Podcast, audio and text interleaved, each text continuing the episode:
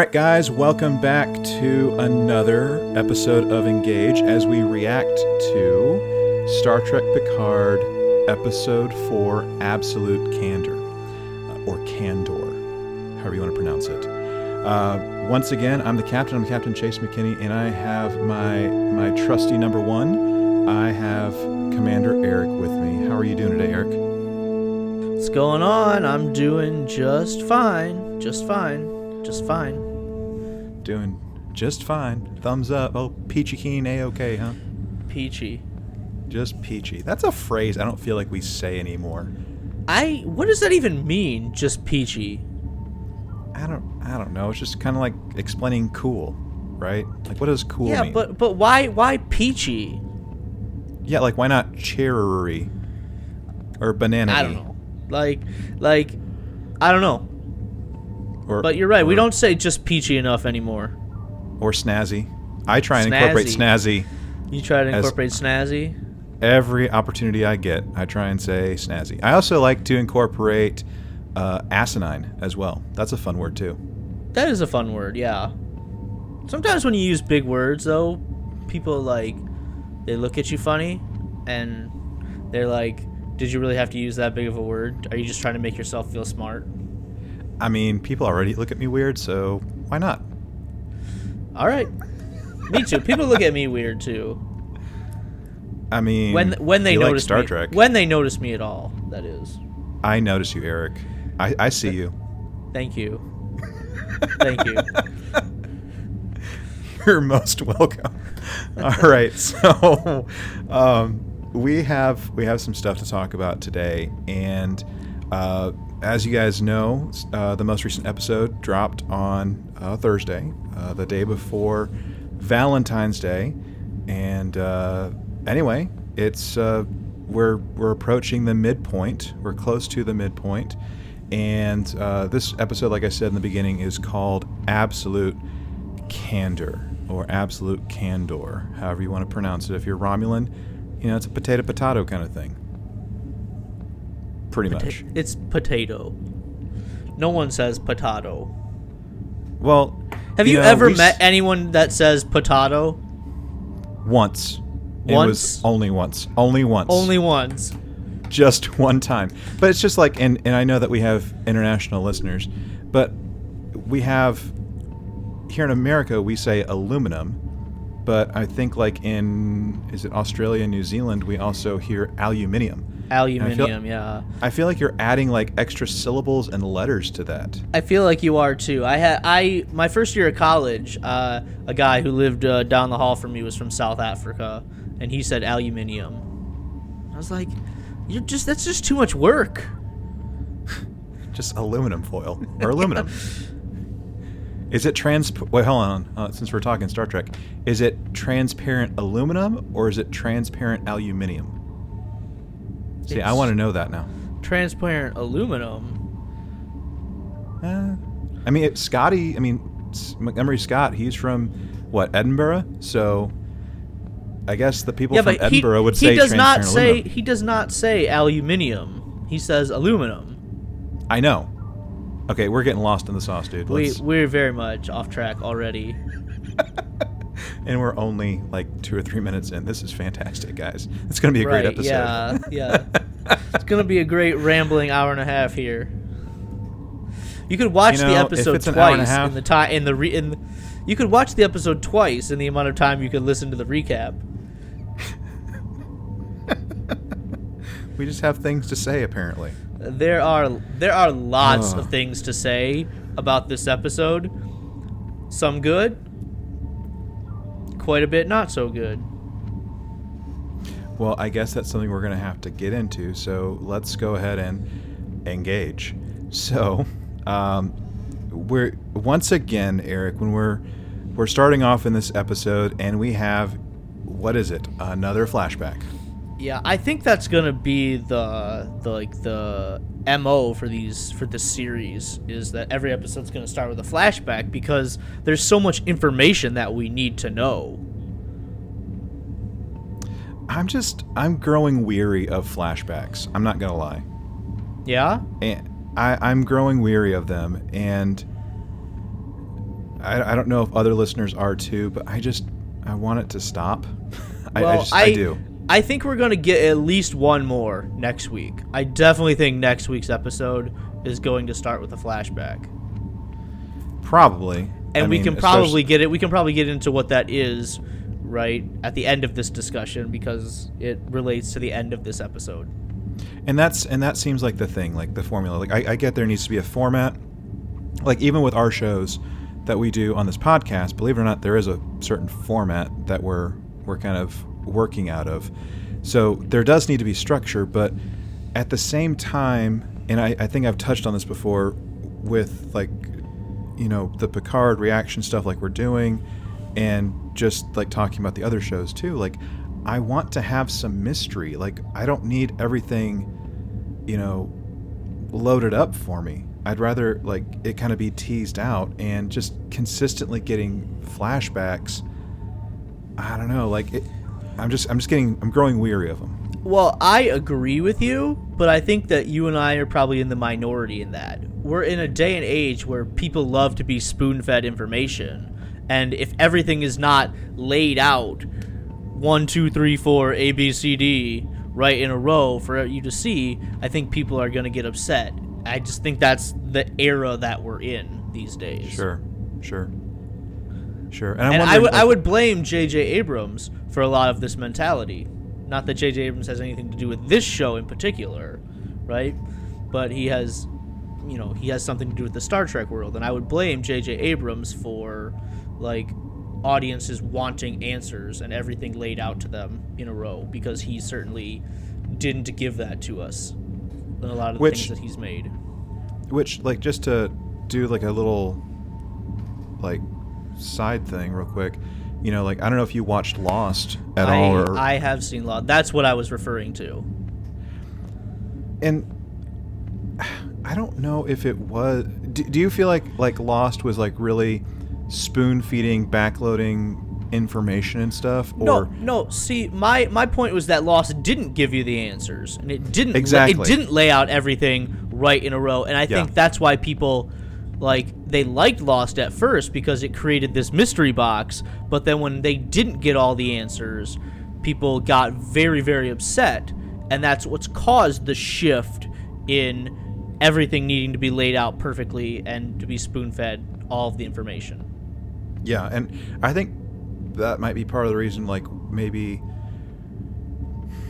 perhaps why people of our generation, like the the older millennials, uh, may like that type of storytelling compared to the folks coming behind us. Like I don't even know what the next generation's name is called. Besides, They're you know, called Patrick. they're called Gen Zers, right? Are they called? Are they the Zers? Yeah, because like the Gen Xers, and then the Millennials is like the Gen Y, and then who's after us is the Gen Zs, right? Well, we just learned something new today. Fantastic. I think that's right. I'll go with it. Why not?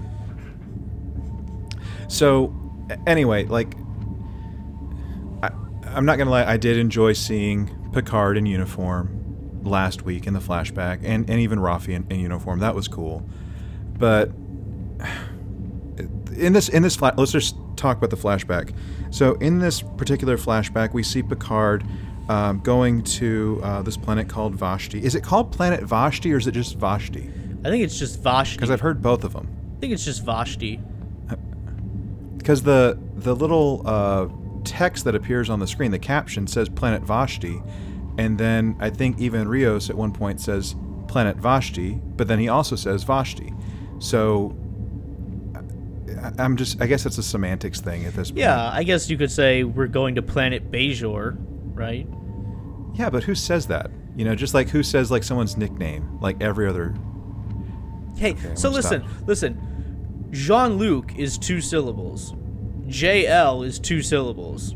Are you really saving yourself any time? I mean, like, are you really shortening it?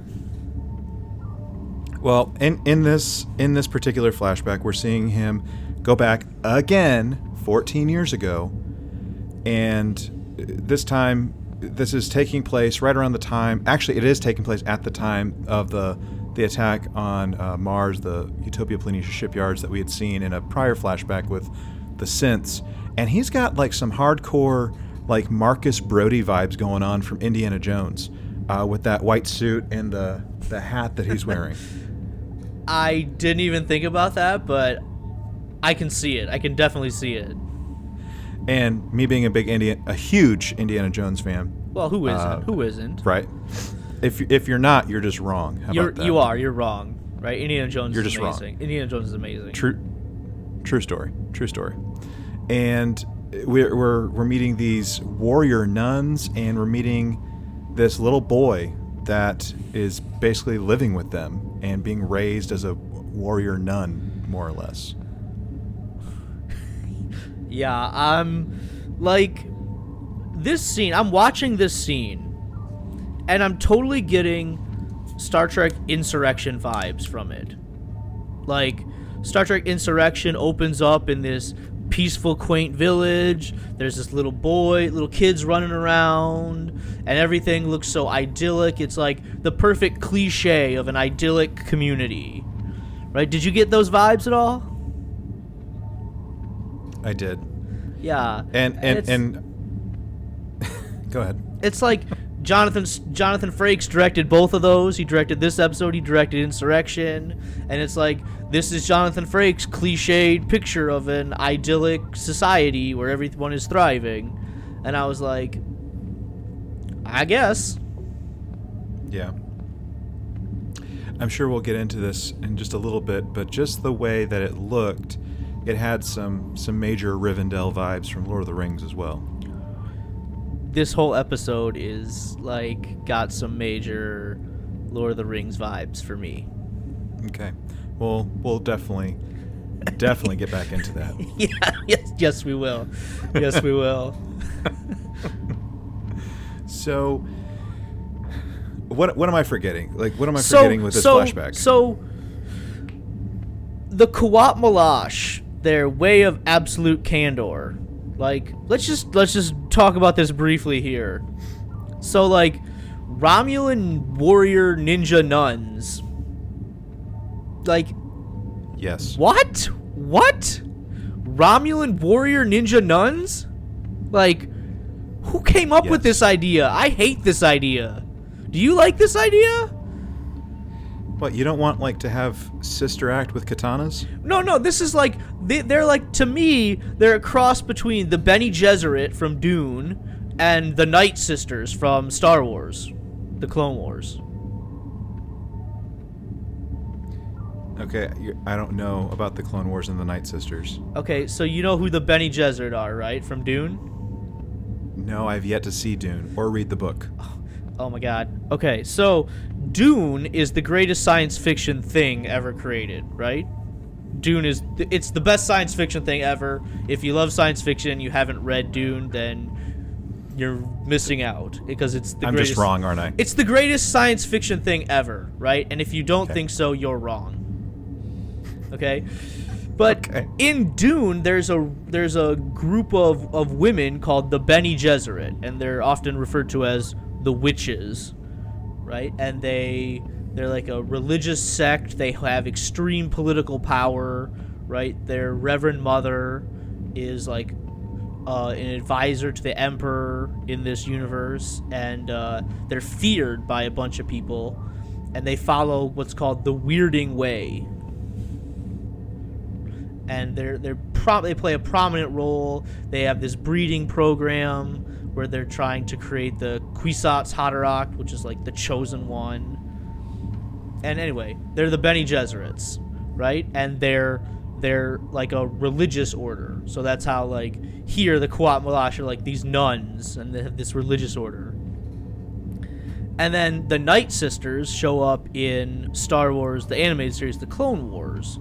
And they're force wielders, but they don't follow like the Jedi path and they don't follow the Sith path. They're just kind of creating their own path, but it's all women and men can't be a part of it. Okay. Okay, I can see the connection that you're you're coming up with and drawing. Yeah, and it's like I just think this idea is I don't like it. That's just me, right? And if you do, good for you, but I don't like it. Okay. So let me let me let's take that, you know, one step further. What about this don't you like?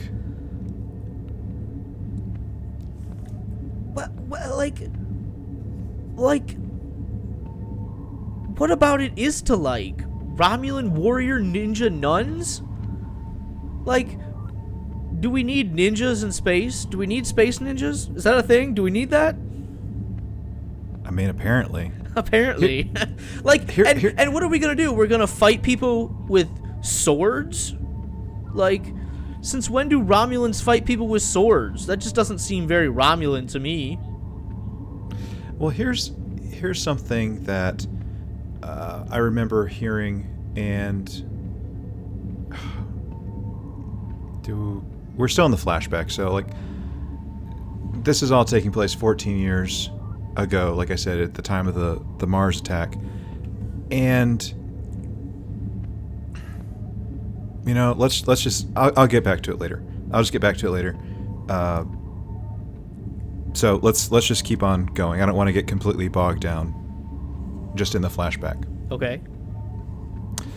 So moving moving right along, we come up and they're in and we're- back at uh, the point in which the La Sirena is about to go to warp, and then we go to an interior shot, and we see uh, Agnes, we see Doctor Jurati and Captain Rios. Yes. And Dr. Jurati has absolutely nothing to do again. Like, what, like, for me, I really kind of like this character initially, but, like, I'm beginning to dislike her more and more every episode because she's just like a middly annoying court jester type character who seems like her only purpose is to provide exposition and explain things to us the audience she i don't feel like she has anything Sure. to do here and she literally even says i have So nothing here's- to do here's- Yeah. Here, here's some of the issues that I she even says I i have have, with Dr. nothing to do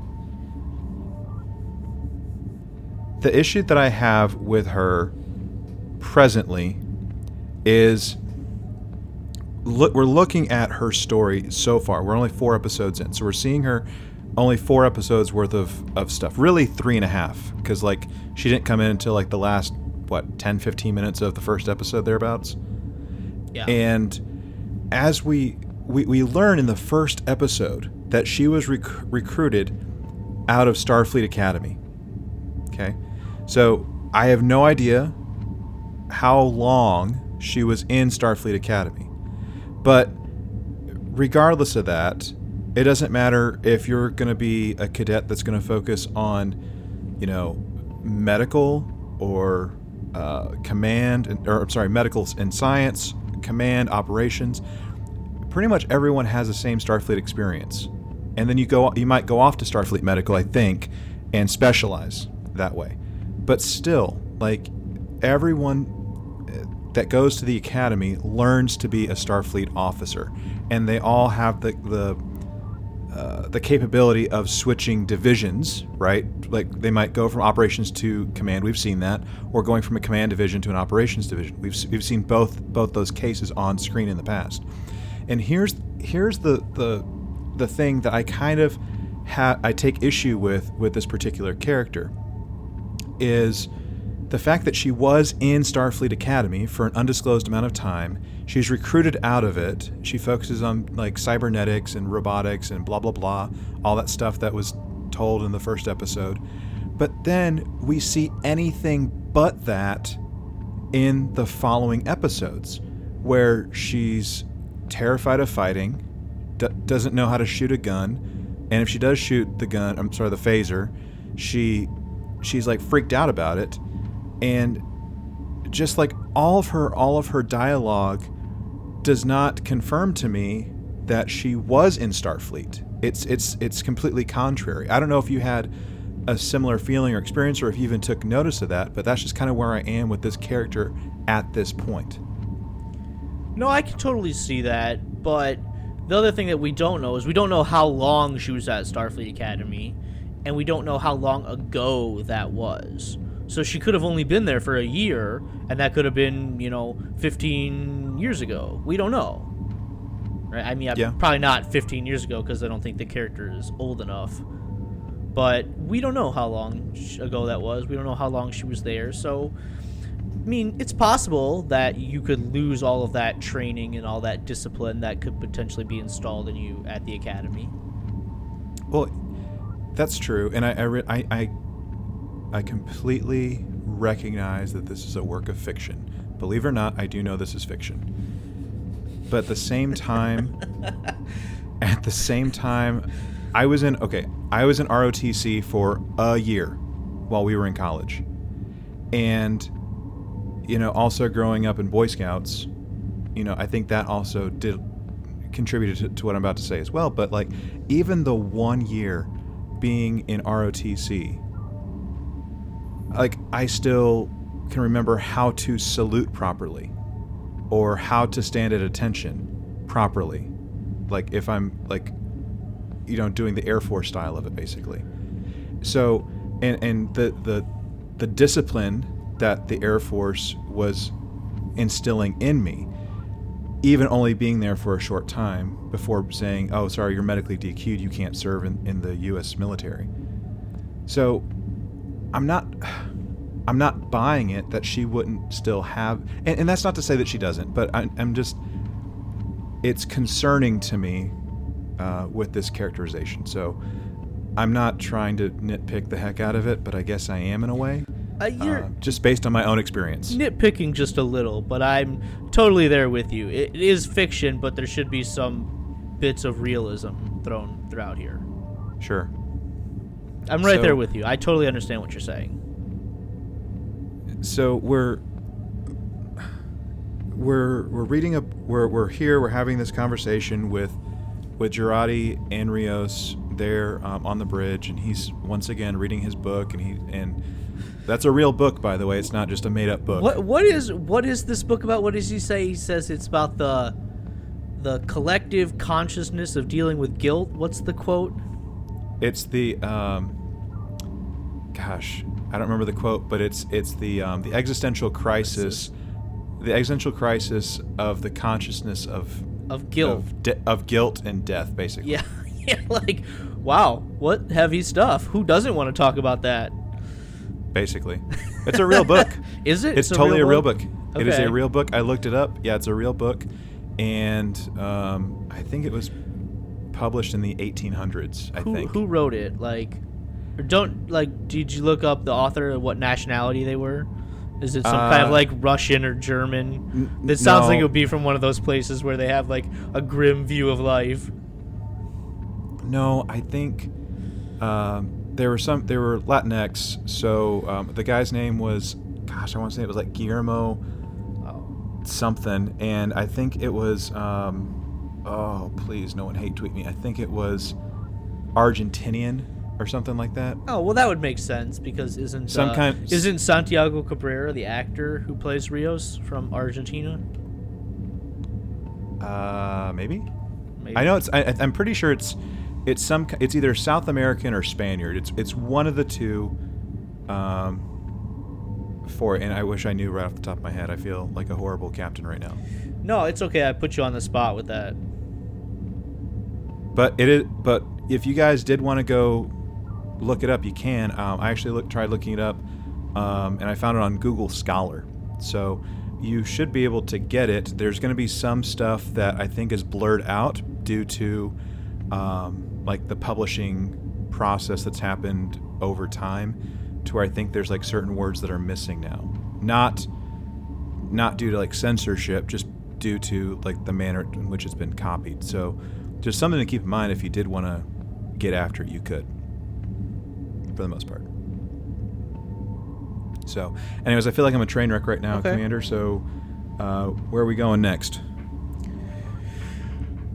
Well, um, we go to the holodeck, right? Where we have this um, more exposition and more. Um, here's some information that you need to know to be able to understand what's happening in this episode. So, so tell me, Why does Picard need to recreate Chateau Picard in the holodeck? Why can't he just have quarters? I'm not too sure about that. And this is something, too, that I was like, did you guys pay attention to what happened in the last episode when he was talking about living on Earth? Uh, you know, just before he he goes, you know, just before the attack happens at his house, he's having this this very heartwarming conversation with Laris and and saying, you know, I uh, I feel like I never belonged here, basically. That's exactly what he says. That's why I thought it was weird that he has to recreate his study at Chateau Picard to such precise detail. And yeah, I'm like, wait, he doesn't feel at home in his home. So why are we creating his home on a ship? Yeah. It's weird. So yeah. So then we get eventually all of our characters end up in the holodeck, right? They end up here, and we're explaining that Vashti is not this place that Picard once knew it as. Yeah, it's it's no longer just a a, a friggin' Rivendell. It's now a very, you know, It's a bad, Bad it's a bad place with bad people and pirates. yar pirate yar. A space pirate who, you know, rules his territory with a 130-year-old spaceship. Yar, don't be talking about me, bird of prey. you you can't right now, can you? Okay, well, well, that was wow. Um, that was fantastic. Don't deny that it. that was pretty pretty pretty. Yeah. That was pretty pretty. that was I don't know what the word is. Um I would have also accepted fantastic, phenomenal, amazing. That's pretty pretty. Got it. no. Moving on. No, moving on. Moving on. So we get this exposition, more exposition, right? So much stuff, so much information we have to get out to us. And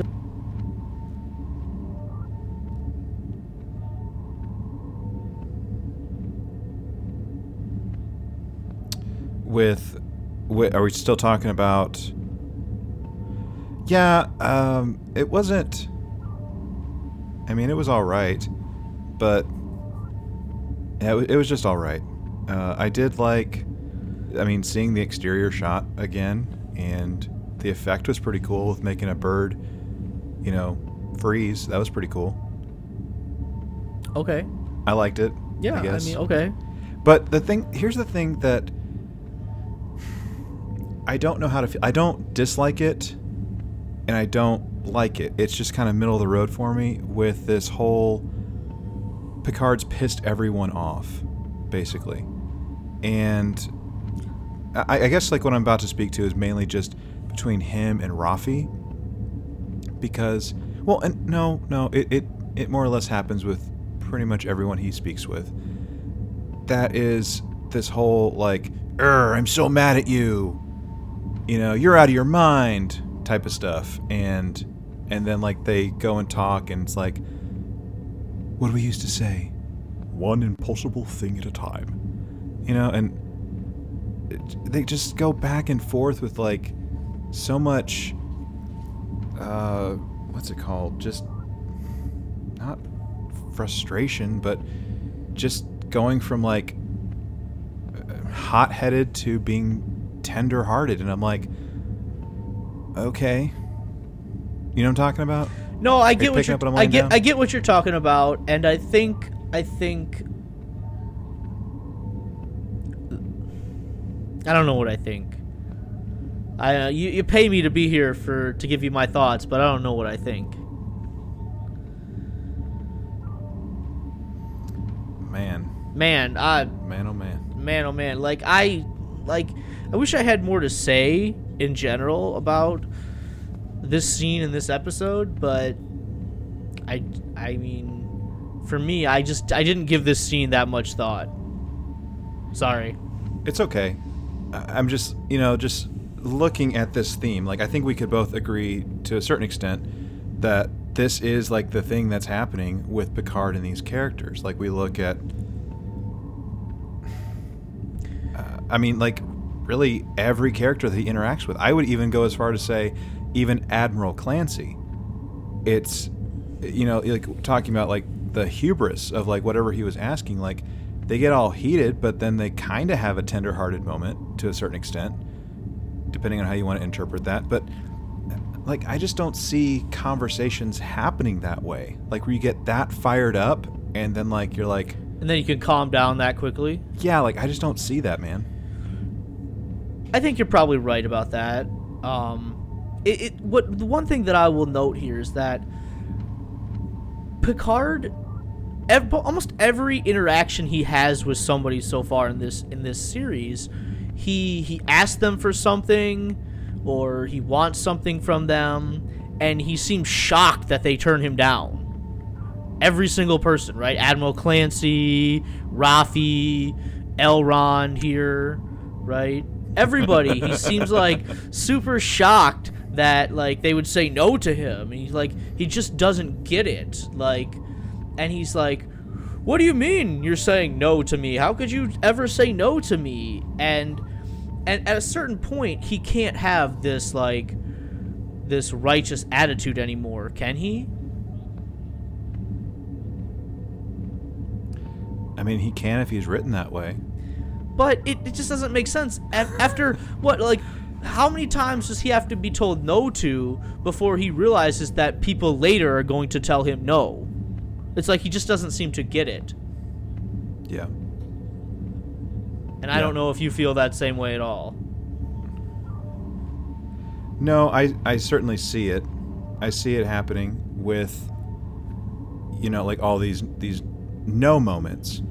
But at, you know, kind of like you're talking about like no, I'm just wondering like why people aren't just saying yes. You know, like Well, they don't have any reason to say yes, do they? well the Clancy thing, no. There's no reason to really say say yes to that. But like maybe maybe Raffi for example, okay? Like why did we have to go through all the butthole drama of that to you know, her sitting on a box in the desert to say I have you a captain. Well, well, for me, it makes more sense for Raffi to say no than it does for her to say yes. I just I believe wh- I just believe that character was at a, a a mental place where saying no for her was the right thing to do and saying yes is absolutely the wrong thing to do. Sure.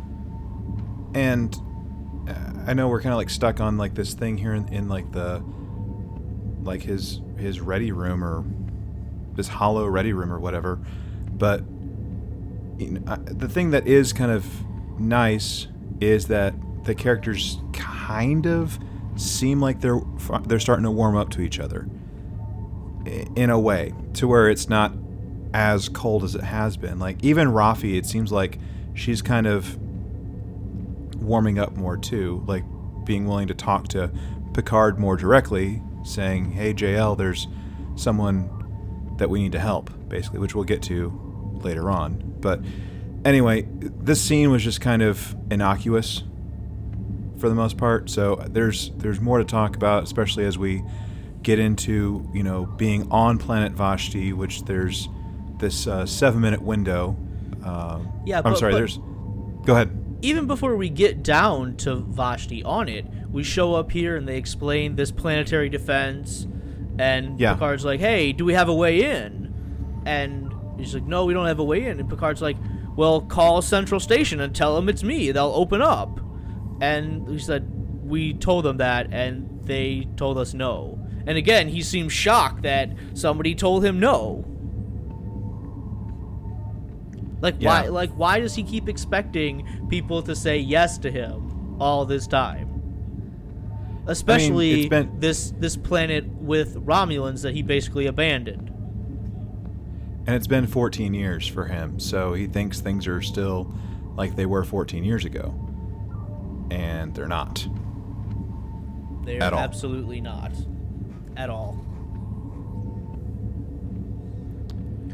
Okay, so we do eventually we get down to the planet because of a bribe, right? A cash gift is always a good idea. Did you notice that?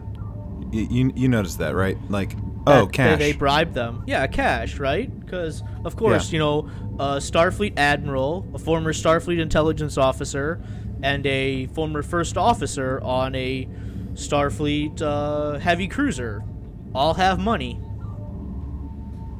mm-hmm.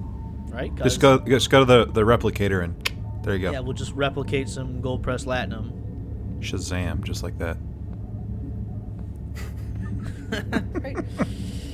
All right, so we go down to this planet. We go down to this planet, and it is not the idyllic, cliched scene from the beginning, but it Mhm. looks like a hard place that you don't want to live in. Mm-hmm. Parts of it reminded me of like just let me just talk about the scenery for a second. Whenever he beams beams down, it took me back to being at like one of the Disney parks, like Animal Kingdom and stuff like that.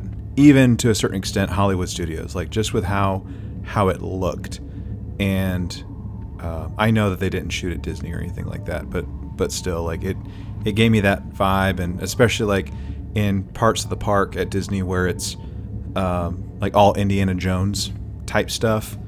And um, anyways, have you ever been to Animal Kingdom by chance at Disney, I have never been to Disney ever. bro? Bro, I know. I like You Um, need to get some mouse ears and a Mickey bar, and go ride teacups or something. like it's a long way away and it's expensive. If you know the right people, it's not. Oh, okay. Well, I don't know anybody, so obviously I don't know the right people. You can just bribe them with cash. A cash gift is always welcome. I think giving them a cash gift will get you a ticket. Oh man. So we're we're on this planet. He's he's roaming around. He's saying hello in Romulan. Uh, Well, the but- Romulan but, like, hello. Jolan Tru does not mean hello. That was not my interpretation of Jolan Tru. Okay, what was your interpretation? It was like, you know, have a peaceful journey or, you know, peaceful peaceful way, something like that. My interpretation of Jolan Tru was not hello. Okay. Did you like look this up? I did. like, I did look this up on on uh, the on several online places like Star Trek Wiki, fandom, things like that, and all of them did not say that Jolan Tru meant hello. Hmm. Okay.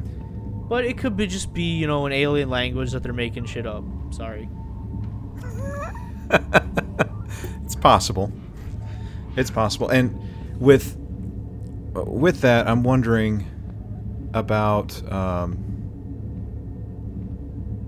well, I don't know, like the language part's kind of interesting.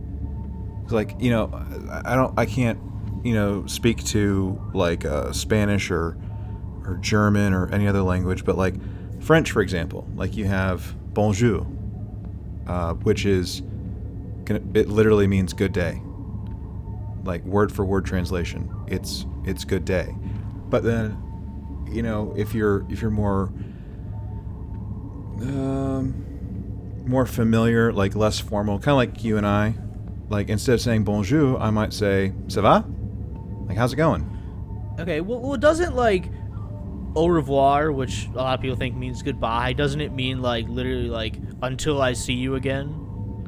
yes Yeah. au revoir yeah Yeah.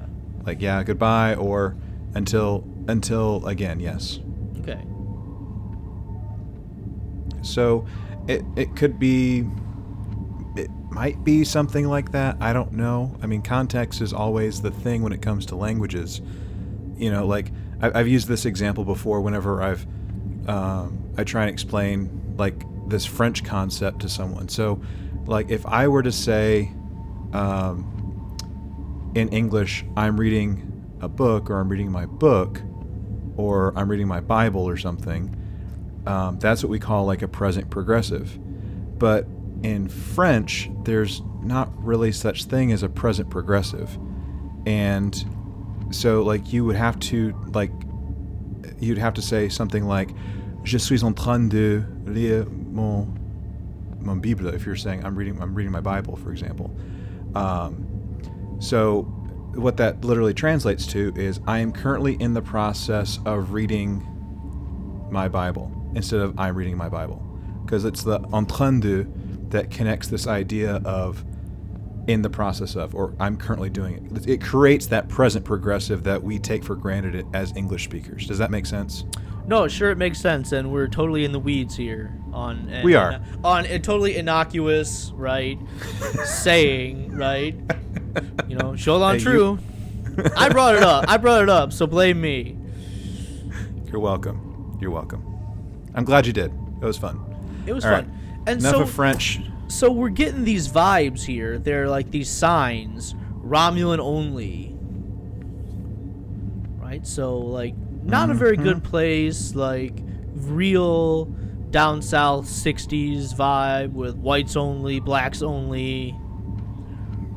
Right? Not the Mm-hmm. not the progressive utopia that the Federation I know this isn't a Federation planet, but it's not the progressive utopia that Star Trek has tried to portray in the past.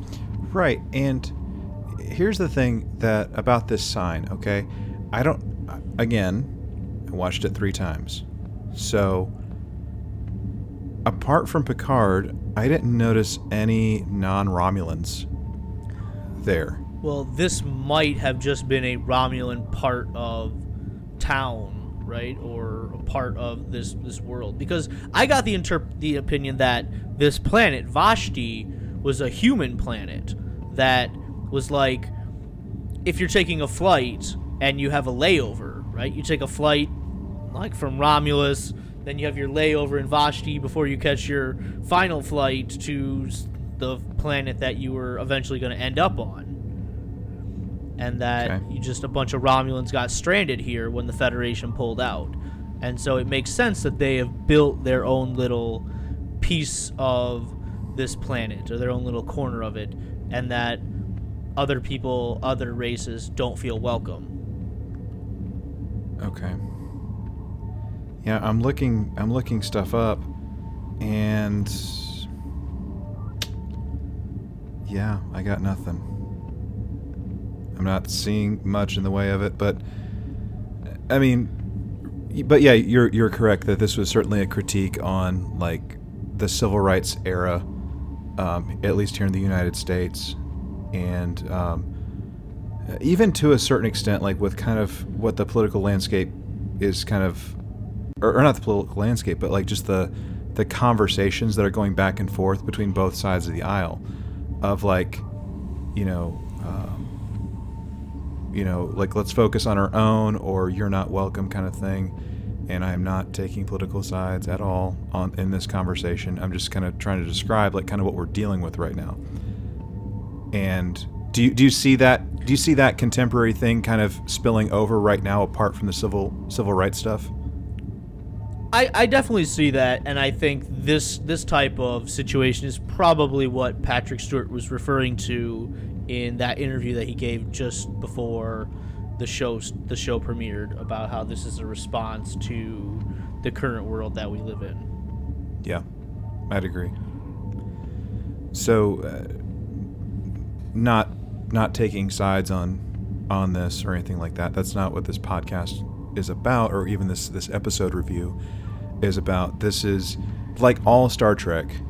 Um, it's this material is for you to decide what you want to do with, um, and how you want to interpret it, and how that informs your own worldview and decision making process. So, I think that's what Star Trek's supposed to do. It's not supposed to be preachy, and it kind of comes off as a little preachy to a certain extent. And I'm just going to leave it there. Any, Yeah. Anything that you want to add to that? Well, well, I think you're totally right that that good science fiction and Star Trek does this well throughout its whole history is to present a view of contemporary society through this prism of the future right? And and if it's good science fiction, it allows you to come to your own conclusion. It doesn't bash you over the head with the opinions of the writers and the producers. And I don't think that this is like trying to bash us over the head with it right here. And so I'm really glad of that. Yeah, it kind of it. I think it kind of starts to approach it like It- a lot of the conversations. It start it starts to, but it's not it's not as um, much as it could have been. Very, it could Sure. have been much more very easily. Oh yeah, absolutely. So uh, from here, um, let, let's just do this, Eric. Um, uh, we I feel like we get to this part or similar times when we're doing these reaction episodes where we we have like some scenes cutting back and forth.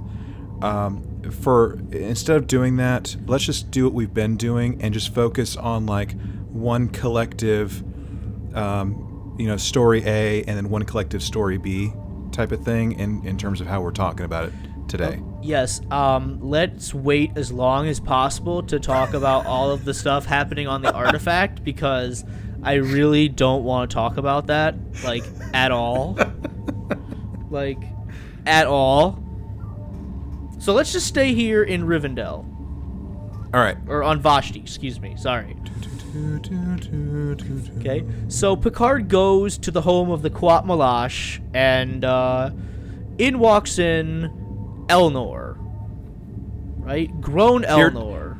Heretofore referred to as who? Who? Eric? Well, I called him Elrond earlier, and like, I mean, listen, Elrond, Elnor, they're almost anagrams of each other, and this character we've called we've referred to him as Space Legolas in the past, but like. Yes. like he looks like he could be a young Elrond, right? You I could I could imagine like this character being cast as like to play the character of Elrond younger and then Hugo Weaving being the Elrond character older because they look so similar.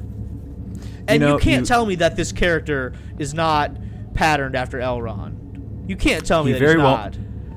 He very well might be, and I don't know if you're aware of this, Eric. You might be, but Amazon Prime is working on their own Lord of the Rings show right now. That's supposed to come out either in 21 or 22, and they're filming in New Zealand right now. And there is someone that has been cast. I'm pretty sure as a young Elrond, but they're kind of keeping it tight-lipped right now. So maybe we need to start tweeting Loader on Prime and be like, "Hey, you know the guy that you do have? We already found him. He's in Star Trek. Yeah. Just, just go go for it." Yeah, I mean, if you just go like look at side by side pictures of these two, it's the same person, just you know, a thousand years apart, right? Because isn't Elrond like six thousand years old? He's old, dude. He's been on Social Security for a long time. Yeah. I mean, man, this is like it's like shocking how similar these are, and I don't know why we referred to him as Space Legolas in the past and not Space Elrond. Well, I think it's because of the long hair. He's got a a sword. Elrond doesn't have long hair. Well, I mean, he has long hair, but and like, it's black, not like blonde, like Legolas. Is it because of the uh, sword? Is it because of the I, sword? it's the. I think it's the sword. it's the sword. So explain to me. Explain to me. Why a sword? Okay. There's even a scene in this episode where some Romulan says, "A sword isn't gonna do you any good against my disruptor." Like, why are we fighting with swords in almost the 25th century? because Romulans. But have you ever seen a Romulan use a sword in the past? The Klingons are the No, one who like their no, blade. The Klingons are the ones who like their blades. Oh yeah, they they've they're nuts about them, hardcore. Uh, I don't know, and, and you're you're you're touching on something that I was going to talk about earlier, and it's it's around this time that we're we're hearing that the Tal Shiar are petrified of of these folks, these warrior nuns. Well, they're like And- they're mortal. They're mortal enemies. Yeah. and I'm just like, okay, I kind of want to learn more, but what's up with that? Like, what's the rationale for this particular sect of Romulans being this formidable to air quotes this formidable that the Tal Shiar themselves are terrified or, or fearful of them. Like the Tal Shiar, I mean, that's like Well, yeah. CIA, like hyper trained killers, assassins, and stuff themselves. So like, I, I I'm not asking for an info dump, but if there's some kind of story or something to that, I'm hoping it's revealed. I doubt that it will be, but it just doesn't make sense. No, it doesn't make sense to me either. Like the Tal Shiar are an official like part of the Romulan Empire, and they have like the the I forget what the name of the guy who's in charge of it. We were we were told that once upon a time, um, but he's on like the the continuing committee of the Romulan Star Empire. So like the little small circle of people that run the Romulan Star Empire has an official Tal Shiar representative on it. So they're like a huge organization. And I got the under, I got the feeling that this Qowat Milat was like a little rogue sect that wasn't that big. So how would they be a huge enemy of the Tal Shiar? Right? I get I'm right there with Yeah. you that it doesn't necessarily make sense. But but Yeah. I guess the reason was that Romulans are very secretive and uh, manipulative and uh, cagey, but these people reject that whole notion and they're just absolute candor, right? Say exactly what you're thinking with no filter, which is very un-Romulan like. Okay, I want to get in the weeds with something just for a second. And this, I don't even know if this is going to connect, but absolute candor, okay? So being completely honest about your thoughts and your feelings. That's Facebook, basically, currently. Um, but here's the thing that I, I'm having a hard time understanding, and maybe you'll understand this, and you can just drop some knowledge on me two things. One, we don't know if the little button insignia thing on Picard's jacket, like the La Sirena one, if that has a universal translator built into it, for one. Two, if there is no universal translator built into the button, the badge thing, is there a rationale for the Romulans to use an English term, an English speaking term, to describe their culture slash way of life? Because uh, saying that we, we, we adopted a strict code of absolute candor, and Jurati not knowing what absolute candor is, saying it's it sounds potentially annoying. I mean, when I, when I think of candor, I think of the, the stuff from Divergent, the, Diver, the Divergent series and I mean, obviously, there's the real word of candor too. So it just that I was kind of lost on that. Right, their their the the name for their way of thought should be some kind of Romulan phrase or Romulan expression, right? They Yeah, wouldn't even if- if- they wouldn't come up with an English phrase, Right. Even if they would have said "Shlamalabla blah blah," I would have accepted which, that. which translates to the way of absolute candor. yes. Right? Yeah, yeah, that would make sense. So, yeah, I could accept it because it's Star Trek, and I in, in like the, the the mechanics and the the world of Star Trek, you know, you have the universal translator, so you're gonna hear your hear the person in your, in your native tongue. So I could accept that, but I don't. Am I am I just But, but, but what too- we we see Picard here switch back between speaking English and speaking Romulan. Mm-hmm. Right, so I don't. Maybe he has. Uh, maybe he doesn't have a universal translator. Anyway. Okay. I that was sorry, that was just out there. But it, it's it's these thoughts like these random like you know thoughts about this world that I'm kind of keeping at the back of my head. So All right. Save me. Save okay, me. so what happens now? What happens? Um, he tells his story to uh, Elnor, and uh, Elnor, I need your help. Come with me on this mission that's desperate of mine. No, no, no. No, not a mission, Eric. A quest. A quest, a quest, yes. And uh, Elnor says, uh, You abandoned me when I needed you. I see no reason why I shouldn't do the same right now. And he huffs and puffs and storms his way out. Which, Yeah. which, totally acceptable reaction, right? I thought so. I did too. You know, like this is a young boy who is totally gaga about Picard. I mean, he's uh, he's a mentor. He's a father figure to Elnor, and saying he's going to be right back, making this promise. You know, and he doesn't show up until the kid's in his like what twenties, basically. Yeah, my guess is he's got to be around 20. You know, he's, he's probably five or six at the time of the opening flashback, so 20 ish. Mm-hmm. And so I thought that was that was right on point Oh, yeah. with with the reaction. right on point, the same way I felt like Raffi's reaction last episode was right on point. Okay. Right. So, but then like he eventually starts to come around, kind of. Yeah. Why? Why does he change his mind again? I think part.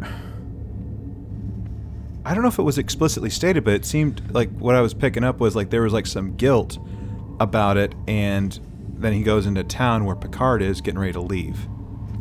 Right. and but, that's kind of like what changed it. But like, I don't know if there was like an official motivation that was outright stated. Was there?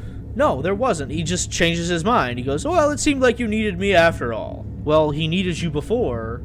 He needs you now. Why did you change your mind? Yeah. What's up with that? Because. I changed my mind because.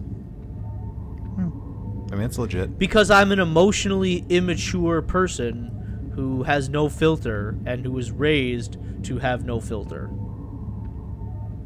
Yeah.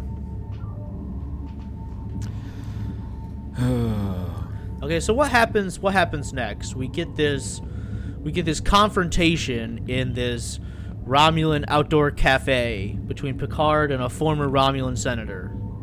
Yeah. Picard goes back to Disney's Animal Kingdom. He tries to go get a Dole Whip or something, and uh, and yeah, he he gets denied. He doesn't get his Mickey ears or anything. He gets denied, and he gets a stern talking to by a former senator from the Romulan Star Empire.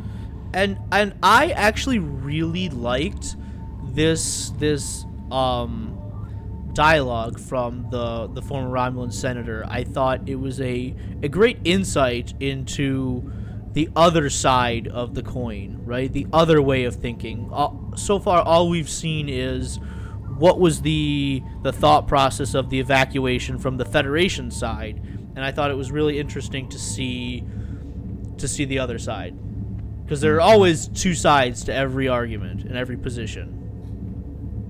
Yeah. So what yeah, do you? you took advantage of us. You took advantage of us at our moment of weakness, and you never took into consideration what was it like the Romulan creativity and ingenuity to be able to. to come up with a solution of their own, yeah. Yeah, And basically, you scattered us. You took us to different places, and you dropped us off. And by by not giving us the resources to be able to come back together, you weakened us, and we'll never be able to be the proud civilization that we were before. yeah. I the more the more I watched it, the more I enjoyed that exchange, like you were saying, between Picard and the the Romulan senator that was there at the the diner or whatever. That was a an excellent scene, and and like how it how it developed and and I don't know that the actor's name that was playing this the former senator, but he did a darn good job with with not only his acting but also his his dialogue that he was delivering to Picard. Yeah, to I- Patrick Stewart. Yeah, I, I think that that this little scene, however short it is, is definitely the high point of this episode. Agreed. I would agree with that. Uh-huh. But then right after that, after we have this great scene about how how we see the other side of the arguments, it devolves into a sword fight? Like what? Yeah. What? Like explain this to me cuz I have no clue what the hell what is happening here. I have no clue what's happening. Why why does this have to devolve into a sword fight? I don't know, but they all had. Um, it looked like uh, like rapiers, like the kind of swords they have, and I was like, uh, Since when I've never Which- seen which- a Romulan with a knife, let alone a Romulan with a sword ever before. Well, I guess that's what New Romulus is all about: is using the pointy end, basically. The pointy end. Yeah. Which side do you, can, stick them with? You can stick The them with pointy the po- end. stick 'em with the pointy end. yeah. It's a little bit more complicated than that, but that's the basics of it, right? we'll get back to Game of Thrones here in a little Oh, while. Oh my God! Yes, we will. Yes, we will. So like, so like, they take him out into the into the the town square, and they say we're gonna have a sword fight. And Picard does like one little fencing parry, and then drops the sword and says, "I'm not gonna fight you." And then in comes Elrond to the rescue. right?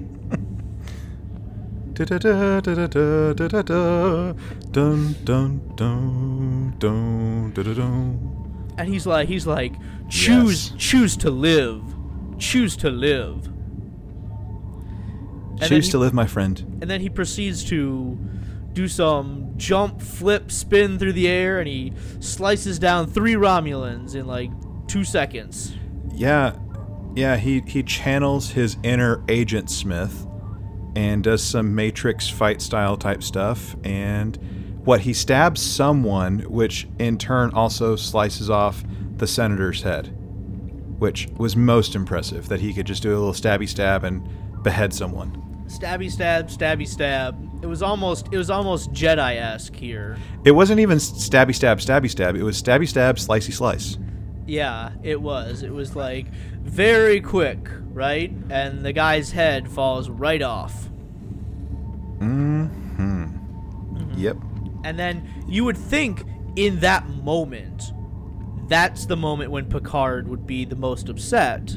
But instead, he stops and gives some big speech, right? We know Picard loves to give his speeches, right? He's he's a great speech maker.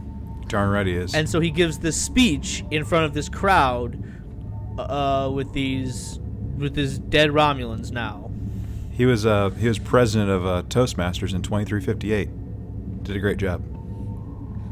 Okay? And then like Okay, nothing. All right. I don't I didn't I don't understand what that meant. So Toastmasters is a club for um, speech giving and practicing speech giving. Anyways, moving on. Okay.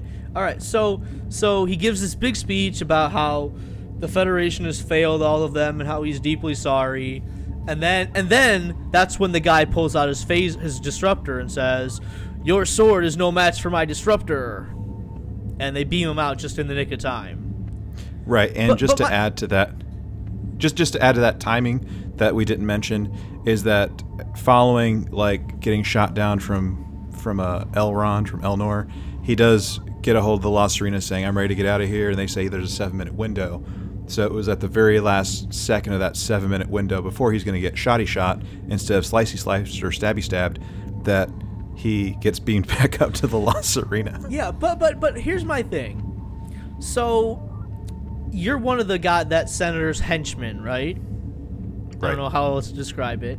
Like like two of your friends were just killed and your boss just had his head chopped off. And then Picard gives a big speech. And then after he you wait till after he gives his speech to pull out your disruptor and shoot him? Why not as soon as your boss gets his head cut off? Why not pull out your disruptor right then? Why do you wait and allow Picard to give this big speech? I have a very long and complicated answer, which I'll summarize into this. Because You the plot because the plot demanded it? And the show's called Star Trek Picard, not Star Trek Elrond. Okay. All right. so so this guy's about to shoot them and he's like beam us up now. Beam he doesn't even say beam us up. He just says get me out of here. But somehow the ship knows to beam two people up. How did they Yeah. know to beam two people up? Yeah, you're right. I, I did notice that about the whole uh, beam me up or get get me out of here. Get me out. He says, "Get me out of here," and they beam both of them up. Well, how did Yeah. they even know that there was a second person there? right. Right. And then it's it's when they get back up to the ship that Picard goes off on Elnor for he said that man did not deserve to die and if you're going to be with me, you have to do what I say and and not hurt anybody. Yeah, yeah. You're gonna uh, you'll you'll you'll attack when I say attack and refrain when I say refrain, but no more of this shishko Romulan nonsense that you just did down downstairs. Right. So, yeah, I don't know how I feel about about Elnor yet. I mean, we've only seen him for what ten minutes to- tops, maybe. 15 maybe. Yeah. So I don't know how I feel about him yet. Uh, I think Rios is still probably the favorite for me up to this point. Uh, but there's also there might be a little tie going on between Rios and, and Raffi. So And then and then what? What happens now? We're uh this um we're we we're back up on our ship, we're getting ready to leave, and then all of a sudden this 130 year old Romulan bird of prey that this pirate uses to control his territory shows up and they get into a f- they get into a dogfight that's one of the worst Star Trek dogfights space battles I've ever seen ever. okay, here's the thing that I I, I didn't understand. Uh, there was, you know, this this dogfight, this space fight is is happening, and I hear I hear them say like, "Get us out of here! Let's get out of here!" And for a moment, it looks like the La Sirena is going to go to warp, or or like maybe go to like impulse or something. I don't know. Like they're gonna they're about to get the heck out of Dodge, and just when you think they're about to, they do a little swoopy swoop and go back in, and they start doing this tango, and I'm like, wait, you're trying to get away from this situation. Why didn't you warp? Well, Did you get that sense too? Well, yeah, I thought they were gonna go to warp, and it's like, my my interpretation is that have we? You can't fire phasers and photon torpedoes or quantum torpedoes, whatever they have now, at warp, can you? No. No. So once you go to warp, maybe he can outrun you and track you down, but he can't shoot you.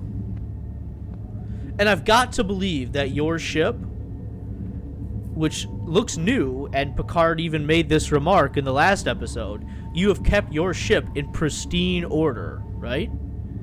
Yep. Has got to be able to outrun, and I'm going to say this a bunch, a 130 year old ship.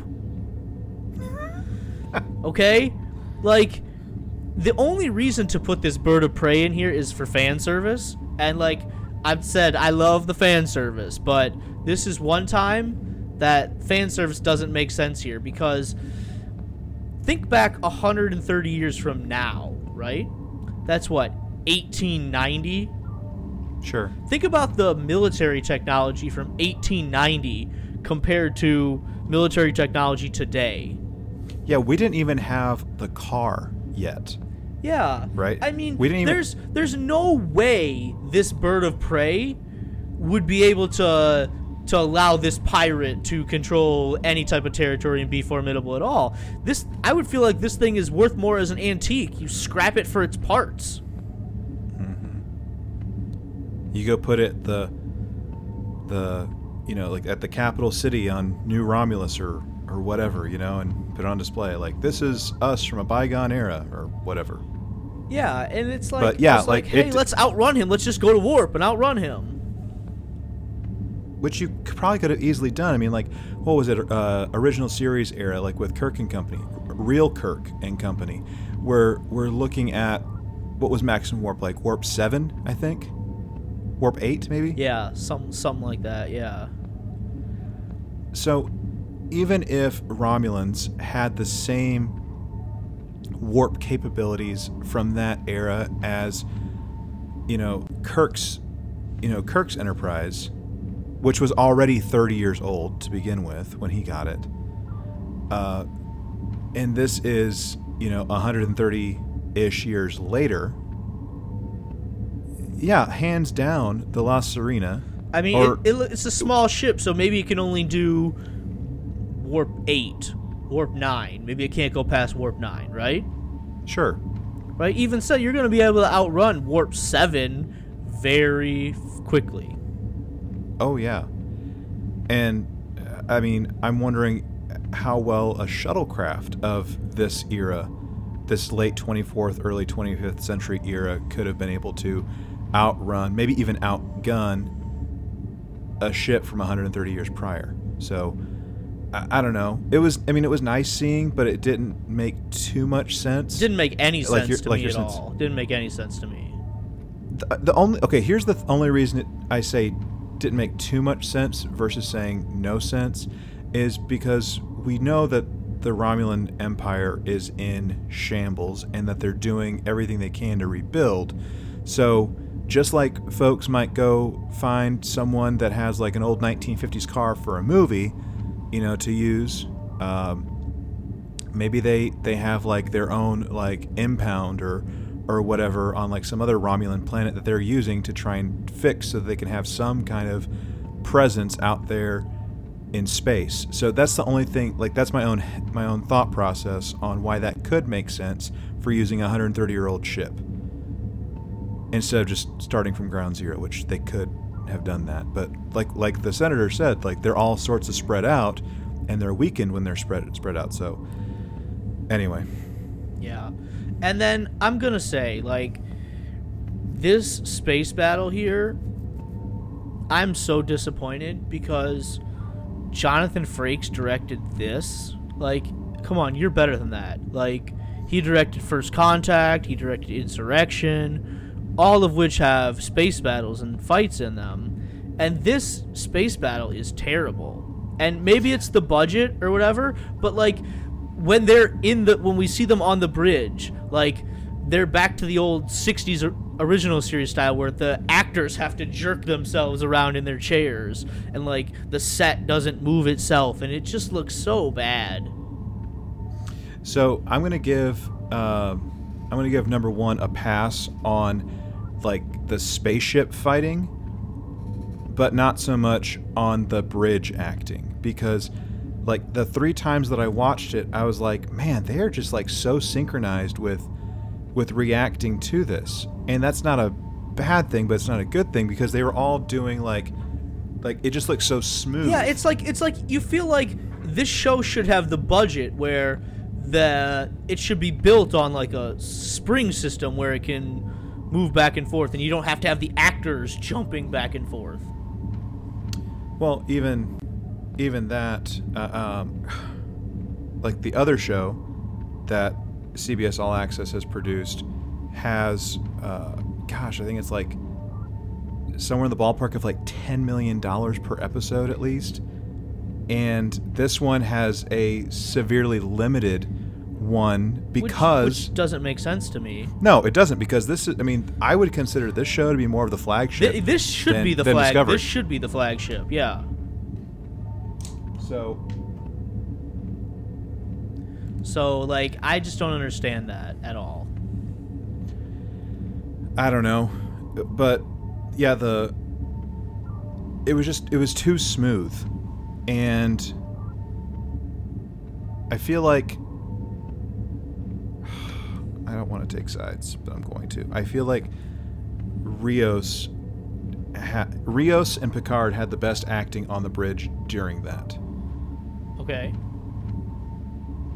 So that's that's all I'll all Well, I'll say. well, I gotta say, um, I really loved the the new hologram, the emergency pilot hologram, Emmett, Emmett, You who's like, Emmett? he's he's like a drunk guy that only speaks Spanish.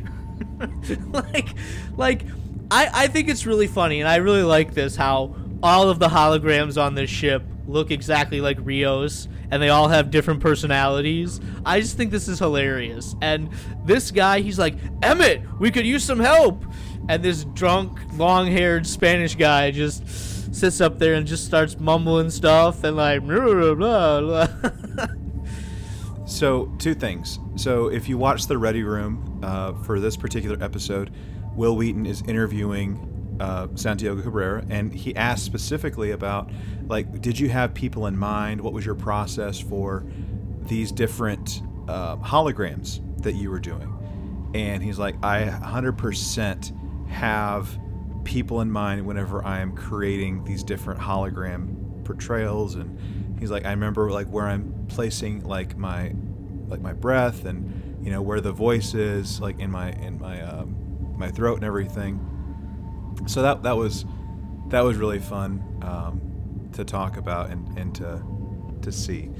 And um, i feel like there was something else i was going to say and i lost it but i'll come back to it hopefully. Oh the um, i paused because i noticed that uh, that emmett had some tattoos. And I was like, huh? And I think it was his right forearm that was showing. Maybe it was left. I don't know. But it was on one of his forearms that you saw. It was like a circle and it looked like a, a dagger or something on it. And I was like, hold on. Is that a Terran Empire logo on the tattoo? please, Or on, on his arm? please, and I, I looked please don't let that be true. Please tell me. I looked I looked and I didn't see it at all. So, Whew. Whew. yeah. Good. Yeah, yeah, yeah. It was not Terran Empire. And I I, I had to look at it for like a good minute to minute and a half and I didn't Yeah. So we're, we're in the clear, Eric. We're good. okay, good. We're good. Good. All right. We didn't go there because, Nope. like, if we're going there, I'm I'm out. Like, I'm taking my shuttlecraft and I'm going home. You're out like a fat kid in dodgeball? No, no, I'm serious. If if that's where this is going, then I'm I'm I'm done. Okay. All right, so we're fighting this 130 year old Romulan bird of prey, and a mysterious third ship shows up. yeah. mysterious third ship Raggy? shows up and starts shooting at the bird of prey and eventually their combined firepower is able to blow off its wing Pew pew pew pew pew pew. right and then this other ship sends out a distress call like hey my ship is falling apart and i need you to beam aboard and emmett's like too risky too risky too risky Oh. And and then Picard is like going back to his old captain and admiral days and like you know, open a channel. Oh oh sorry And- sorry sorry didn't mean to step on your toes this is your ship And he's like, open that channel. Yeah. It's like beam him on board. and she's like, right here. right here. And Elnor, get out your sword in case this is this is a trick. And in case you need to do some stabby stab or slicey slice. Yeah, and uh, someone transports over, and who is it? It's Annika Hansen. I mean, seven of nine. Seven of nine. Dun dun dun. Didn't see that one coming. I did not see that one coming either. I really didn't. I did not think that that's who was going to be on this ship. Well, here's the thing. It kind of ruined it for me because I knew to expect her Well, yeah, because of the opening credits. right, because it said special guest star Jeri Ryan in the opening credits, and I really Yeah. think that it would have been better had they not done that. Yeah. Like, uh, gosh, what was it? Um, hold on. Uh, this is not what I meant by we're going to talk about Game of Thrones later, but you know, when we get to help me, Eric, um, somewhere around like season four or five, we we have a cold. We have our first like cold opening of Game of Thrones, basically, and it was, um, oh my gosh, I'm totally blanking. Are you talking about? Is this the Uh, episode where uh, we thought the Hound was dead and he shows up? Yes, that's okay. yeah, In the cold open, yeah, right? And and the reason they had to do it that way is because if they put the actor's name in the credits, everyone would be looking for it. Mm-hmm. Right. So that's why they did the. That was like I'm pretty sure the only cold opening of Game of Thrones that they've done. So if they would have done something, like even if they didn't have a cold opening, even if they would have done something like at the very end, Yeah, like, like, special guest star Jeri Ryan, like at the very end, very end. right? Instead of in the Yeah. opening credits, sure. So, so what do you think about this being the way to introduce Seven of Nine into our story?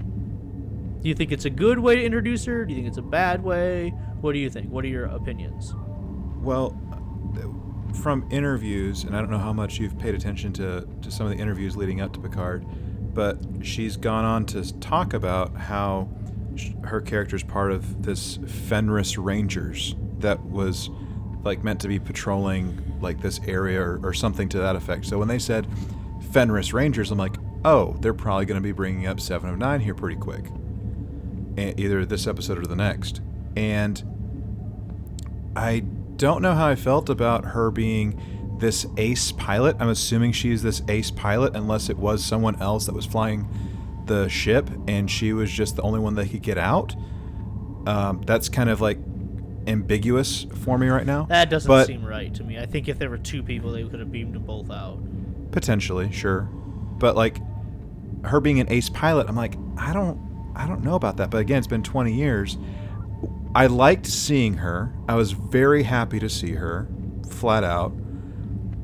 I didn't like the comedic end to it though, like with her saying, "You owe me a ship, Picard," and then just like then she passing passes. out. Then she fainting. passes out. I thought that was too comedic, and I don't know if that was the right tone for Seven. Sure, but I mean, we it's been you know 20 years. 20 plus years since the last time we've seen her character. So it's it's her personality's probably changed in those 20 years. Right, and in interviews, you know, at STLV and, and otherwise, it's been about you need to like what would you do if, you know, how would Seven react if she had to hide being a Borg? And like trying to figure out the characterization and stuff. So it makes sense. Okay. So so my thought is this. Um, you know, we've known for a long time who the the the former characters that are coming back, right? We knew that Brent Spiner was coming back as Data.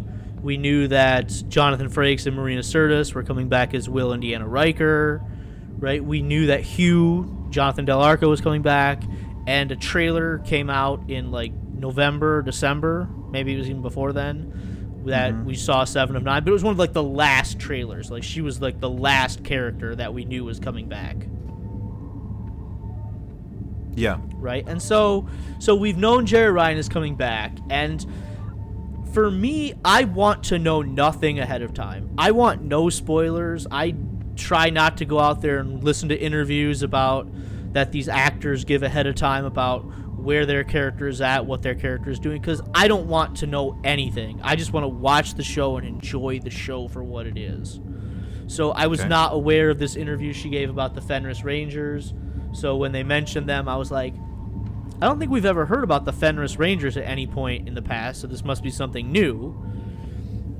And for me, I think Brent Spiner as Data was used perfectly in the first episode. I'm just perfectly. I thought that I, I you couldn't have done that any better using Data in the first episode. Mm-hmm. I thought how Hugh came in in the last episode made a lot of sense. Like that wasn't necessarily how I thought he would be introduced, but I think that makes a lot of sense. And I'm like, okay, good job for doing that. And I hope that whenever we get to Will and Deanna, right, it makes sense. We know that he's going to meet them at their house somewhere. We don't know how he's going to end up back there. I, I don't even know if that house is on Earth or if it's on some other planet. But if it's back if it's on Earth, then he has to go back to Earth somehow. And hopefully it makes sense when he meets them, whenever that will be. And I said I don't want to know what episode that's going to be, how long it's going to take. I don't want to know that. So I did not know how they were going to introduce Jeri Ryan, Seven of Nine, into this story. But to me, this feels forced. This feels very forced. Like it doesn't feel natural the way it felt to bring Data and to bring Hugh in. Like I don't believe that Seven of Nine would come racing to Picard's defense because we've seen the trailers where it looks like the two of them don't get along. So to me, it just feels like forcing her into this story here. Right, and we haven't even seen them interact on screen up to this point either. I mean, like, And and and that's why I said at the beginning of this podcast, I said I think next week's episode I would expect it to open with some kind of flashback where there's we get some information about Picard and Seven of Nine's history. Like I fully expect next week to start that way. If it doesn't, then it doesn't. But that's what I'm expecting. Mm-hmm. yeah. Uh, you- I've already, I've already said it again. I'm just I'm growing weary of of the flashbacks. I know that they serve a purpose, but I just wish we could have a break from them. And I'll just say that. Uh, but That's fair. That's fair. But I think we're gonna get at least one more. yeah, at least one more. That seems to be what this what this show is doing, the format that it's following. Yeah. And even even to a certain extent, even though it was a dream sequence, it was more or less a flashback in even the pilot episode with Remembrance, where they're on the Enterprise D, even though Data's wearing his, you know, movie era uniform. So that I mean, it's been consistent with having flashbacks in every episode up to this point. No, he he was wearing the black top with the the yellow chest. Wasn't the other way around, was it? on the on the Enterprise D when they're playing poker in the opening shot, they're wearing the first contact area. He's wearing the first contact uniform. Oh yeah, yeah, yeah, D. yeah. But when in the the dream sequence where he's painting, he's wearing- he- where he's painting, he's wearing the normal, the normal. Yeah, the next gen uniform. Yeah, yeah. Okay, Yeah. that's correct. So um, we'll see. Uh, you know what's going to happen next. Um, I mean, I don't know if you watched like the previews for the next episode or not. I I saw it and uh, I I like I, I don't put much stock into to previews because they're not trying to tell you what the episode is. They're trying. They're a lot of times previews are trying to be deceptive. Sure. All right. So the time has come, We're finally let's here, talk- right? and let's talk about. Let's talk about uh yeah the Borg cube. We've put it off as long as possible. So, for some people watching, I'd be willing to bet that there are some people where their favorite moments are between Soji and Narek, and that's what they look forward to the most, potentially. That there has to be some kind of population out there that really likes it. For me, I am not part of that population. if you are a part of that population, I would love to hear your explanation as to why this is your favorite part. Because every single scene with these two is like cringeworthy to me. Oh, I could not wait for these scenes to just be over. So, uh, at this point, computer, play theme music from Austin Powers. All right, that's better. So now that we're talking about the Borg cube, I wanted to make sure that we had the right ambiance in talking about this. We, Eric, you and I were were messaging each other back and forth uh, the other day, and I was like using so many gifs to explain yeah, and I totally see it now. I totally see what you what you meant because I I'm not a big fan of Austin Powers, so I couldn't like picture it. But then you sent me these gifts, and I'm like, totally, totally, I get it. I totally get it. So, Oh, oh man, like, oh, this these scenes are terrible as far as I'm concerned. And and you put on the music to set this this ambiance, and there's music playing all throughout these scenes here with So- Soji and Narek. That I know you're the music guy, and music is supposed to add to the experience and and yeah. and enhance it and somehow bring you into the emotions of these people. But the music here just is awful. Like the music itself is not awful, but it just does not fit with what's happening in these scenes. So let me let me speak to that for just a second. I don't know. Have you listened to the Star Trek Picard season one, chapter one soundtrack by chance? I have not. You told me not to. Okay, that's probably good. By the way, I extrapolated some stuff, and I'm willing to bet that chap that uh, season one, chapter one is going to take us up through um, episode five, just based on the titles that I've seen and kind of what we might be expecting. So, um, I think after next week, it'll be safe for you to listen to. Okay. So let me just put it out there. So I listened to pretty much all the tracks on on this this first soundtrack for Picard, and I got to the music that was used in the Borg ritual dance that uh, Soji and Narek do, and listening to it, I was like, "Ooh, this is going to be sinister and evil and stuff." And I was like, kind of, kind of interested and kind of captivated. Like, okay, having not seen this yet, okay, because this came out like a week or so ago, and listening to it, I'm like, okay, there's going to be a shift. Something's going to happen just based on the tone of this music. Because it sounded like very, like haunted mansion, like esque and stuff, like with the the synth, the synth, the synthesizers, like some like a little synthesized organ stuff going on, and just like how it was arranged.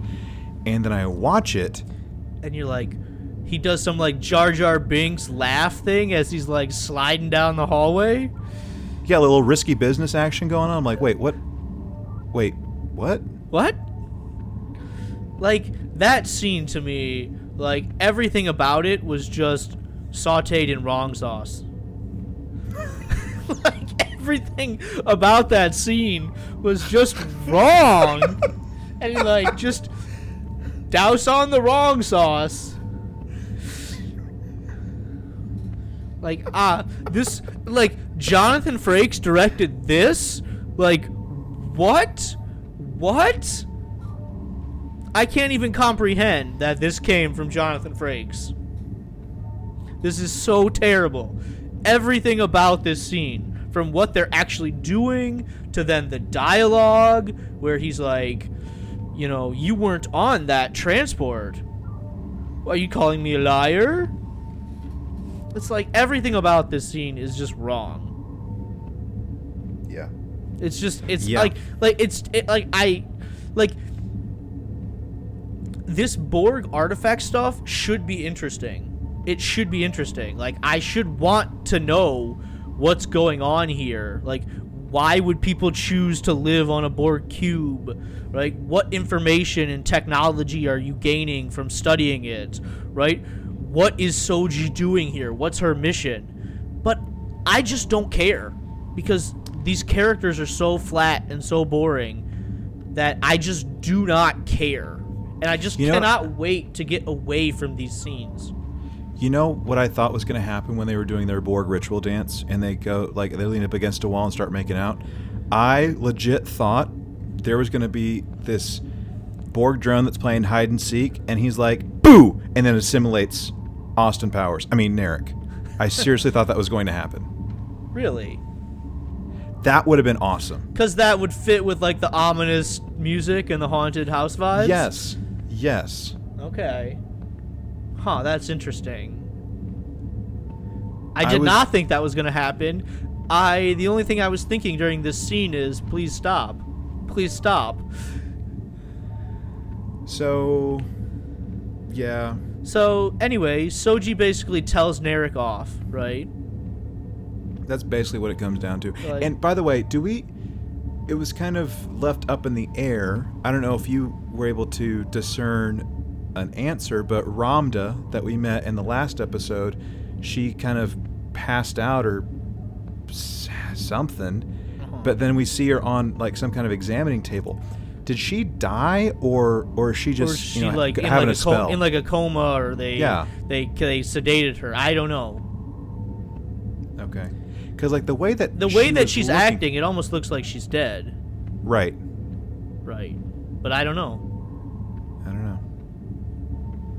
Well, um, are we forgetting anything else about the Borg cube apart from them having Oh, so some Ro- no. Romulan ale or something? Nope. But then the the last scene that we need to talk about is where Cersei Lannister shows up to the Borg artifact. Yep, good old Cersei and Cer- Cersei and Cersei and Jaime Lannister. Lannister, right? That's exactly what's going on here, isn't it? Like you said last week when they were talking in the hallway, like is she trying to seduce him? And I was like, God, I hope not. But like that's totally what she's doing, isn't it? That's Basically, literally to- yeah. She like she's like rubbing his face and his neck, and then she tries to like get on top of him while he's in bed. Totally like Cersei and she's wearing Lannister. And she's wearing some like leather and some sheer stuff too. Yeah, yeah. And I was I was telling you, um, you know, pre-show and like in, in our messaging, getting ready for the show, that like the person that's playing Rizzo, the the female, like the the, the Cersei, that she's very attractive and stuff. She's very very attractive, but I feel so dirty and weird watching her, like in her Yeah. scenes because of like the incestuous or potentially incestuous stuff that's going on. Right. Yeah. It's it's it's creepy. It's creepy. It's creepy. Yeah, And, I don't want to and that- watch it. I don't want to watch it. And one of the uh, one of the uh, the scenes or one of the gifts that I sent you, or gifs if you're a purist. How about that? Um, it's a, it'll always be gift to me. Yeah. So God could come down and tell me it's pronounced GIF, and I wouldn't pronounce it that way. no, it, it's GIF. it's GIF on this podcast. It's GIF. So and then one one of them that I sent you was Austin Powers um, handing handing yeah, yeah, yeah. Handing like the coconuts up as though she stands up behind. to Elizabeth Hurley. yeah. Yeah, like wow, like this has to be deliberate on the part of the writers and the producers, right? To make this like incestuous Cersei and Jaime Lannister thing, right? They can't be like, "What do you mean? We don't see a resemblance." This has to be on purpose, right? Absolutely, it does. Absolutely. And but like I'm just I'm just confused as to why you would do that. Why you feel like you need to do that. you don't, but it is what it is, right? It's, it's creepy. All right. Well, we're we've we've muddled through this again at, as best we can, and it's the time of the show for for engage where we kind of have like final closing thoughts and kind of how we rate this episode. And uh, I'm very curious to hear what your your final rating and any concluding thoughts are about what we saw for this most recent episode of Star Trek Picard. Okay, so this is my least favorite episode. This is the only episode that I thought got worse the second time I watched it. Every episode before this I thought got better when I watched it the second time. This one got worse. Um to me, this episode feels like you're playing a video game, right? And the video game ha- is like an open world game and but there's like a main story that you're supposed to follow, but you can go on side missions. And this just felt like you're playing a video game and this is one of the side missions that you could potentially go on. But, you know, if you skip it, so what, you know? You still got the main mission. That's kind of like the feeling that I got from watching this episode. Sure. Like it's like we could have just skipped this. I mean, is it really all that necessary? It still feels like we're in this phase of of hey, let's recruit somebody for this mission who blames Picard for all of their problems in the past. Yeah. And this episode almost felt like a carbon copy of the last one, right? We start out with a flashback. Last week it was Picard and Raffi. This week it's Picard and, and Elnor. And we're seeing, like, where the rift between these two characters came. And then, hey, now we're jump forward to the future. I want to recruit you to come on my mission. But then the person originally says, no, I don't want to go on your mission. But then changes their mind for reasons that are never fully explained to us. Right. So this this episode just feels like an exact rehash of the last one. And I really liked the last episode, right? I really, really liked all of the scenes between Picard and Raffi in episode three. I really disliked all of the episodes between Picard and, and Elnor in this episode. Gotcha. and I would give this episode like a six and a half. Like Wow, I okay. do, I do not like this episode. Okay. I just totally So- think it's like could have been skipped, and I just feel like we're four episodes in out of ten, and we really still haven't even gotten anywhere. Yeah. We're still just putting together a crew. Yeah, for me, this was uh, certainly my least favorite of the first four episodes, and uh, it just, I think you, I think you hit the nail on the head with this being like a side quest, you know, like side side mission type of thing, um, just completely extraneous uh, filler. Basically, this was just more or less a f- filler episode, maybe It was. That's Um, what it felt like. and it, and like you i watched i wa- so i watched the first i watched it the first time and i didn't like it. I watched it the second time i still didn't like it. And i watched it the third time and i still still didn't like it. And uh, like you were saying it feels like it's getting worse the more you watch it. So yeah uh, this was not uh, in my experience, was not a good episode. Now, I'm sure there are people out there that really enjoyed this episode. And again, I want this to be abundantly clear that I am enjoying Star Trek Picard. Oh, me too. very much I'm, so. I am very much enjoying it too. And we might be focusing on some negatives about it, but by and large, we've been giving good ratings with each episodes. Like I think the lowest for me was like what a 7 something, like a 7.5 Yeah. or something like that. Yeah. So this one is going to be even lower than yours, Eric. Oh wow. This is a 5.5 for me. Oh wow. Yeah, this was not a good episode. I did not like it. I'm normally pretty gracious, and this was not good. Wow. For me. Five and a half. Like Yeah. I thought I was trying to be um uh I was trying not to be so harsh, right? Thinking that if I gave it a six and a half, you would just be like shocked at how low that was. I had no idea that you would be going even lower. Shazam. Wow. Just like that. So, anyway, we are. This has been a very, very long Yeah. Long Long, one, and I- episode. This is a very long reaction episode. Sorry, guys. Um, but you know what? I, I haven't heard from anyone up to this point yet uh, through any of the socials or email. I really do want to hear how you guys are reacting uh, to uh, to these episodes. Actually, I do I do take that back. I recently um, had an, an informal thing on our uh, our Facebook group where I was kind of asking like if people were were keeping up with with Star Trek Picard and and kind of you know what they thought of it. And there have been like some like some reactions, some some comments um, up to this point. Uh, we've let's see. Um, uh, so Nick Kleinhaus said, "I really like it. Modern TV has me spoiled, and I like season-long story arcs, which were not yet a thing in the TNG area. This serialized treatment is right up my street, so that's good."